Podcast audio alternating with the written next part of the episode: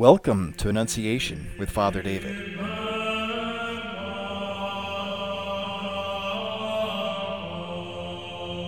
Father David is the priest at Annunciation Greek Orthodox Church in Decatur, Illinois, where every week people are connected to the ancient wisdom of Orthodox Christianity.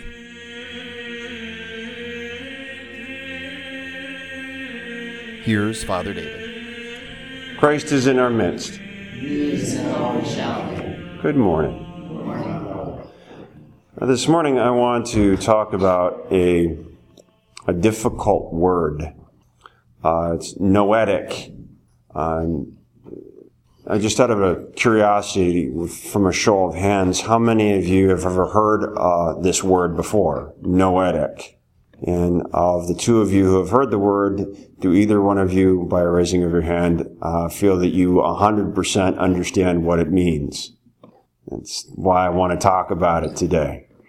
Um, noetic, if you look at it, is a direct transliteration from the Greek noetikos. And if you look it up in the Webster's Dictionary, it didn't appear in the English language until the late 17th century, and it is translated as having to do with the intellect, which at its best is uh, falls short of the full meaning of the word, and at its worst is a complete misunderstanding of the word. Because the concept of the nous, which is the root word of noetic, is largely absent from Western thinking. Um, in terms of uh, what the Orthodox Church believes about the word noetic and the nous, um, has been largely rejected by the Roman Catholic Church, and the Protestant churches are largely ignorant of the nous and of the word noetic. It just doesn't exist in our way of thinking and within our language. And to, you know, give you an example of how alien this concept is to the Western mind, I want to read a hymn that we will be singing next month at the entrance of the Theotokos into the temple that uses the word noetic. Young maidens rejoice today, and while bearing their shining lamps, they go on before the noetic lamp of light into the Holy of Holies. They escort her most sacredly and thus clearly signify the ineffable radiance soon about to shine forth from her to enlighten by the Spirit all those sitting in the darkness of gloomy error and ignorance. This, of course, is referring to the Theotokos, the young little three-year-old girl who is being led into the temple by the temple virgins. And if we read that sentence, they go on before the noetic lamp of light and input intellect, as Webster likes to translate it. They go on before the intellectual lamp of light. And whereas that is sort of true, uh, the Theotokos does direct us towards Christ, and she does direct us towards knowledge of Christ. But she does so much more than that, doesn't she? She eventually gives birth to Christ. So the use of noetic here means more than just the intellect. And in fact, if they wanted to use intellect specifically, they wouldn't have used noetic. They would have used a different word.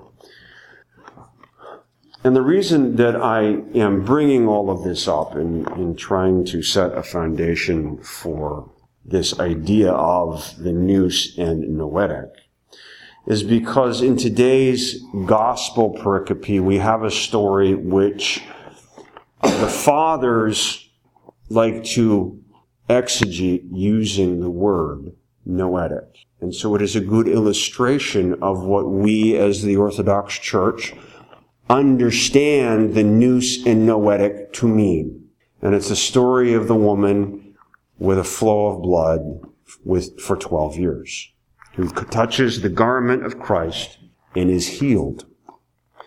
the fathers of the church say that she has a noetic understanding of Christ or that she sees Christ noetically. And this is in comparison to the disciples who still don't get it. Because in today's pericope, we see the um, leader of the synagogue, Jairus, come to Christ and ask him to come to his home. And then all of these people start crowding around Christ. Well, uh, the disciples' minds, they're going, oh, cool. Look at how cool we get to be. We get to hang out with, you know, the leaders of the synagogue. We have all these people crowding and fawning around us because we're the disciples of Christ. Isn't this cool? You could say that they have an intellectual understanding of what's going on. And when Christ suddenly, out of the blue, says, Who touched me? Peter has a very rational, intellectual reaction. He says, Master, the multitude surround you and press upon you. How is it possible that you can ask this question? It's not logical. But Christ responds, Someone touched me, for I perceive that power has gone forth from me. So he's not talking about something that's intellectual or rational. He's talking about the very energies of God. His activity as God. Someone has touched me and my energies have gone forth and worked upon someone in this crowd. Someone in this crowd understood that I am God. Someone understood that I have power over life and death. And someone asked for that energy, for that power to come forth from me.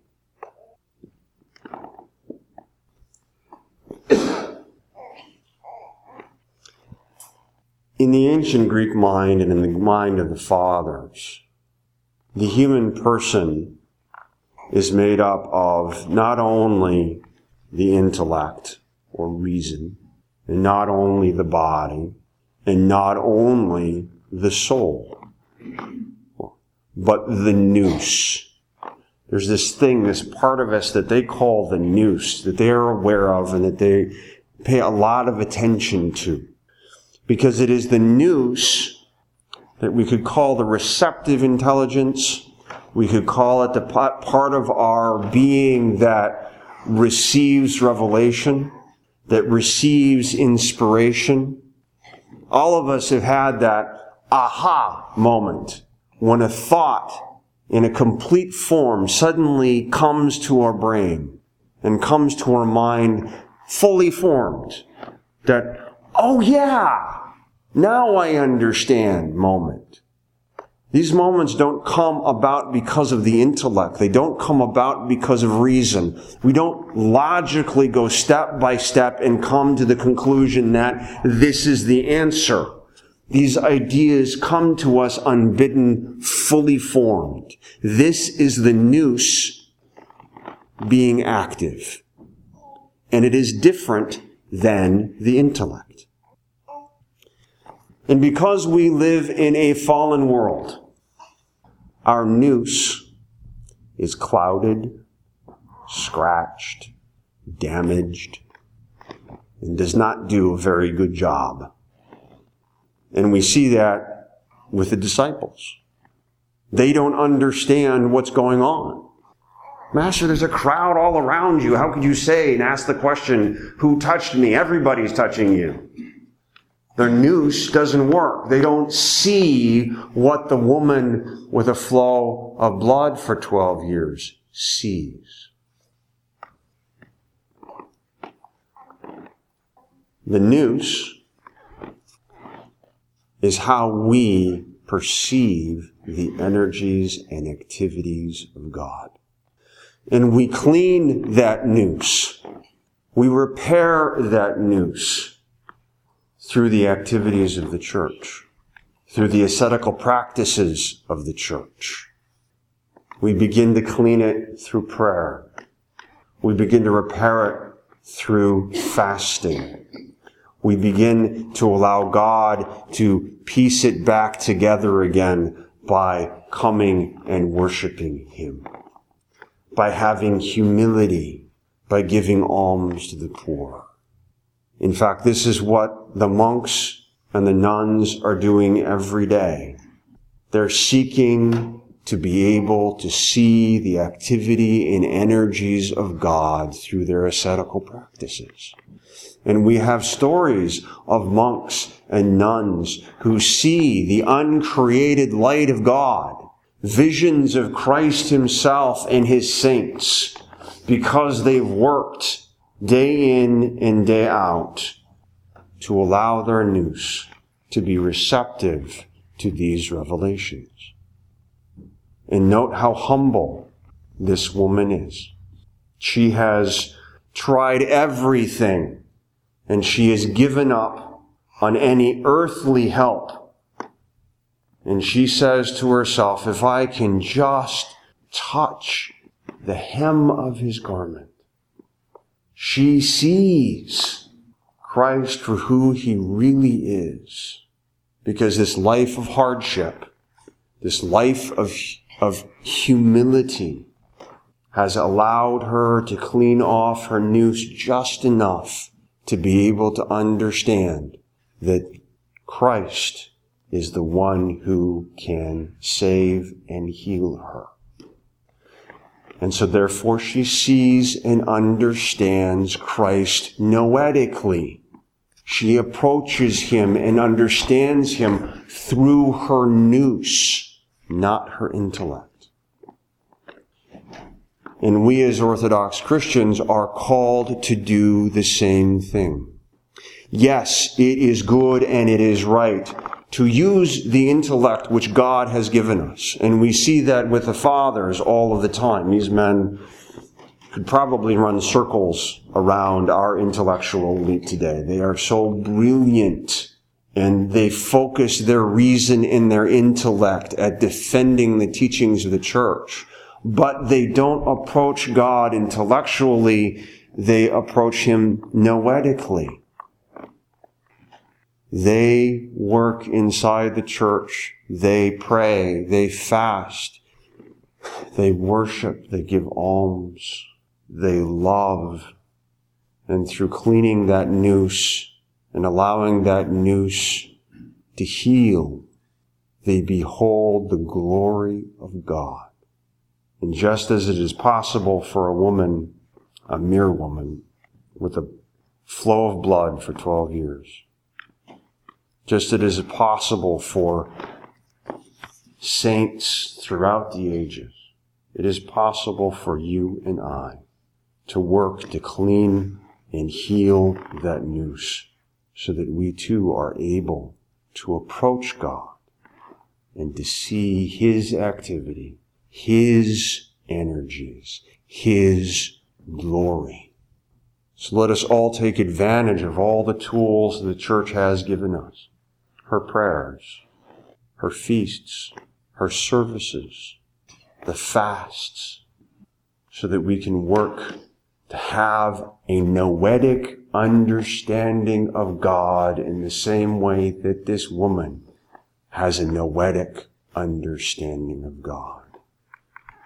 And then through His grace, His glory, and His mercy, may we all behold His glory. In the name of the Father, and the Son, and the Holy Spirit, now and ever, unto the ages of ages. Thank you for listening to Annunciation with Father David. If you would like to speak with someone at Annunciation or visit us, you can find contact information, directions, and service times at our website at annunciationdecatur.org. The chant at the beginning and end of this podcast is the Byzantine hymn, Kontakion of the Mother of God, sung by Cappella Romana. For more information, go to their website at cappellaromana.org.